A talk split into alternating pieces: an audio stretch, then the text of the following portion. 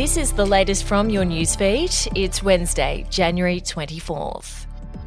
Anthony Albanese is poised to abandon his promise to leave stage three tax cuts alone. Ahead of today's cost of living crisis talks in Canberra, the Prime Minister indicated changes were coming as he declared everyone will get a tax cut, something that the current stage three proposal does not deliver. At a cabinet meeting yesterday, it's understood ministers agreed to redirect billions of dollars in cuts towards Australians in lower tax brackets. Laws to indefinitely lock up or permanently monitor repeat child sex offenders in South Australia would become the toughest in the country. Under the state government's proposed changes, a pedophile would automatically receive a sentence of indefinite detention if jailed for a second serious offence, and if released, they would face lifetime electronic monitoring. The South Australian Government plans to introduce the legislation to Parliament by March. And we'll be back after this. News doesn't have to be boring. The Brits have given Prince Harry a new nickname after yet another tell all interview. Oh God, is it the Ginger Whinger?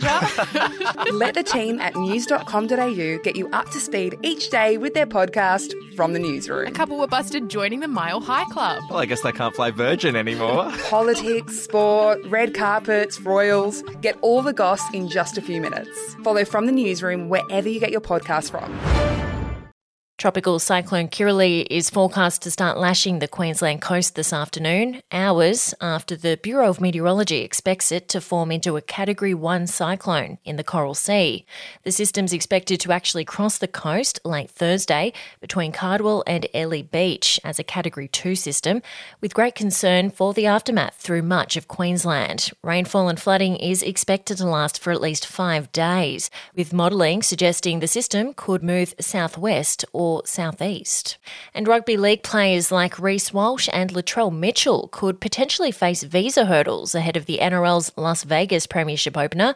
The NRL and Broncos, Roosters, Rabbitohs, and Manly are seeking guidance from immigration experts around visa requirements for players who have been arrested by police, otherwise face charges or been convicted of criminal offences. State of Origin superstars Payne Haas and Jack Wighton are also among players that may have to pass an additional application process to enter into America. And we'll be back tomorrow with another update to your newsfeed.